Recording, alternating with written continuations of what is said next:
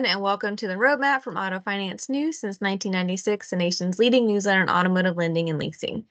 It's Monday, January 29th. I'm Amanda Harris, joined by Riley Wolfbauer. This is our weekly wrap on what happened in auto finance for the week ending January 26, 2024. In auto news last week, Toyota Motor Corp's chairman, Akio Toyoda, shared a belief that battery electric vehicles will reach at most 30% market share, while hybrids, hydrogen fuel cell, and fuel burning cars will make up the rest. Toyota has focused on hybrid drive chains, hydrogen technology, um, in a holistic approach to electrification while also developing new combustion engine vehicles. In auto finance news, Tesla's lease penetration in 2023 landed at 4% of 1.8 million deliveries, compared with 3.6% of 1.3 million deliveries in 2022. Still, just 2.2% of about 484,000 deliveries in the fourth quarter released through Tesla's captive, down from 4% in Q3 and 3.7% a year prior.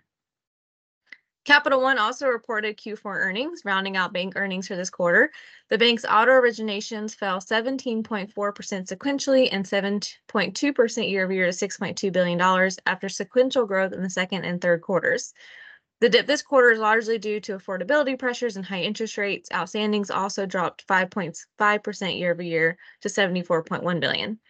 Credit performance also declined in line with trends across banks so far this quarter. 30 day delinquencies of Capital One rose 72 basis points year over year to 6.34%, and net charge offs were up 53 basis points to 2.19%.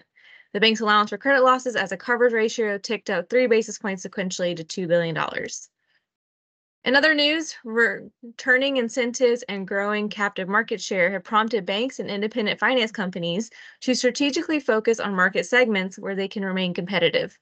USAA is largely lending in the used vehicle market and certain makes and models where captives aren't offering subvented rates, cherry picking assets, as Mark Pregman, Vice President of Consumer Lending at USAA, told me.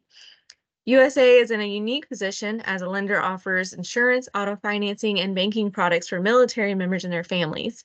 Most of the borrower base is somewhat sheltered from macroeconomic pressures and unexpected unemployment as they receive a government check. USAA's credit performance is reflective of this with 30 day delinquent loans at 0.39% as of June 30th, which is down from 0.46% year prior. USAA is also integrating a new loan and origination system with auto financing and pilot phase right now. And they're doing some other things. You can learn more about USAA and what they're up to by reading our full coverage on our site. Some of the biggest stories of the week were used retail closures. Sonic Automotive closed its Northwest Motorsport dealerships, further shrinking its used vehicle business, EchoPark Automotive. The closures come as the used vehicle market faces elevated costs and limited affordable inventory on the heels of new vehicle supply chain disruptions the past few years. Sonic acquired Northwest dealerships when it bought RFJ Auto Partners in 2021, a time when the retailer had its sights on growing the EchoPark segment as leading provider of newer used vehicles. Pricing challenges led Sonic to indefinitely suspend operations at half of Echo EchoPark stores over the past year, and they have now closed the remaining Northwest locations with the goal of maintaining sales and revenue with fewer stores. EchoPark segment revenue actually ticked up 6.1% year over year to about 626 million in Q3. Vroom also announced plans to shutter its e-commerce used retail business amid market pressure. So Riley has the details there. So take it away, Riley. Yeah, so I'll give a little breakdown of what we of what happened, what we know happened, um, and then go into a little bit on Vroom and what kind of led to their closure of e-commerce, and then finish with talking about um, what's left to their um, former, well, not formerly captive lender, but formerly captive lender UACC. Um, so Vroom closed last Monday on the 19th. Uh, they closed down its e-commerce and used vehicle dealership business. Uh, the company had issues um, facing liquidity challenges. So they suspended their line of credit with Ally Financial um, to preserve liquidity. And it happened as they were looking to secure the funding to continue their e-commerce capabilities of buying and selling vehicles.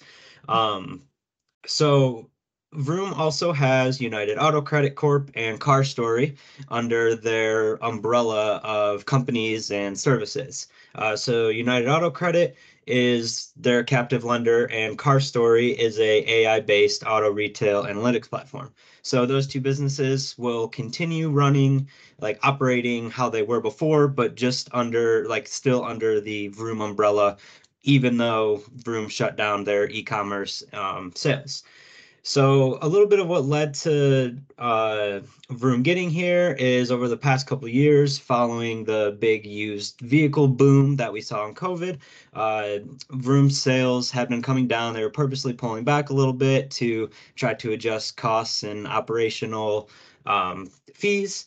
So part of the issue, I spoke with Seth Basham from Wedbush Securities about kind of what what went into Vroom shutting down, and part of his reasoning, or he was crediting it partly to margins being under pressure, but also kind of how they constructed their business model.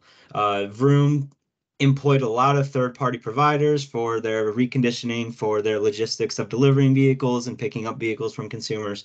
And then at a point, they were also like their sales were through third party. So the cost of running third-party operations kind of caught up to them and shifting to their to their sales a little bit uh, Vroom peaked at 21,000 vehicles in the fourth quarter of 2021.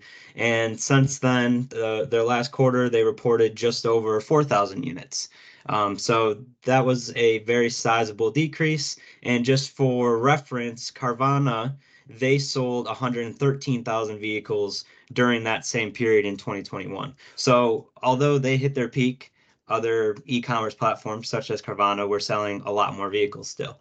Um, so given the overall market, this is kind of a little bit e-commerce has faced difficulty um, on the automotive side because it boomed with people not being able to go into the dealership but now that people can go back into the dealership more more so are selecting to actually have that in-person experience and kick the tires and give, give it a little test favorite drive. phrase yeah right so Carvana is doing much better than they were before. They have figured out their liquidity issues. But then we also saw Shift Technologies uh, last year in October. They filed for Chapter 11 bankruptcy. So that's giving just like a little bit of the overall outlook on e-commerce. And then, as I mentioned earlier, Vroom also had United Auto Credit, which it, I believe, purchased, sorry, let me confirm, in 2022 to be its captive lender. And United Auto Credit was originally mostly a subprime lender. And under Vroom, they were opening up their credit box a little bit and lending into higher tiers. And now that the e-commerce side of things is shut down at Vroom, UACC is still going to operate independently and drive origination volume and continue doing what they were doing before Vroom acquired them. Um, on the indirect side, right? Yes, on the indirect side, yes. Uh, Amanda spoke with uh, Jim Vagim from UACC, and he said now their energy is going to be focused on growing that core business. So UACC, although is going to lose some of that volume from Vroom, they're in a good position to grow and continue operating how they once did. So yeah, that's pretty much yeah, that's pretty much everything on the Vroom front.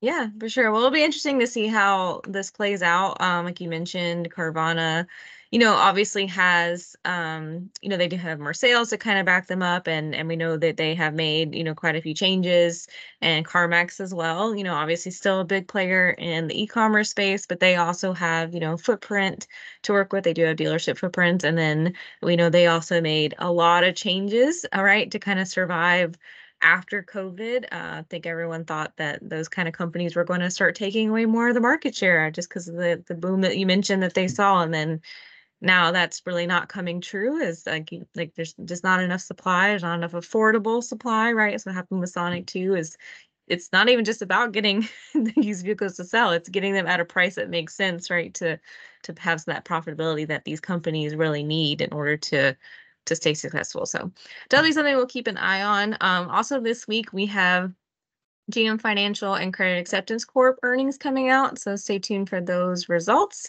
And we'll have some stories on the power sports market with Synchrony and Polaris. So excited to kind of get an update on what's happening in power sports as well. Um, but that will do it for today's episode. So thank you for joining us on the roadmap. Be sure to follow us on X, formerly known as Twitter, along with LinkedIn. And we will see you online at autofinancenews.net and here next time.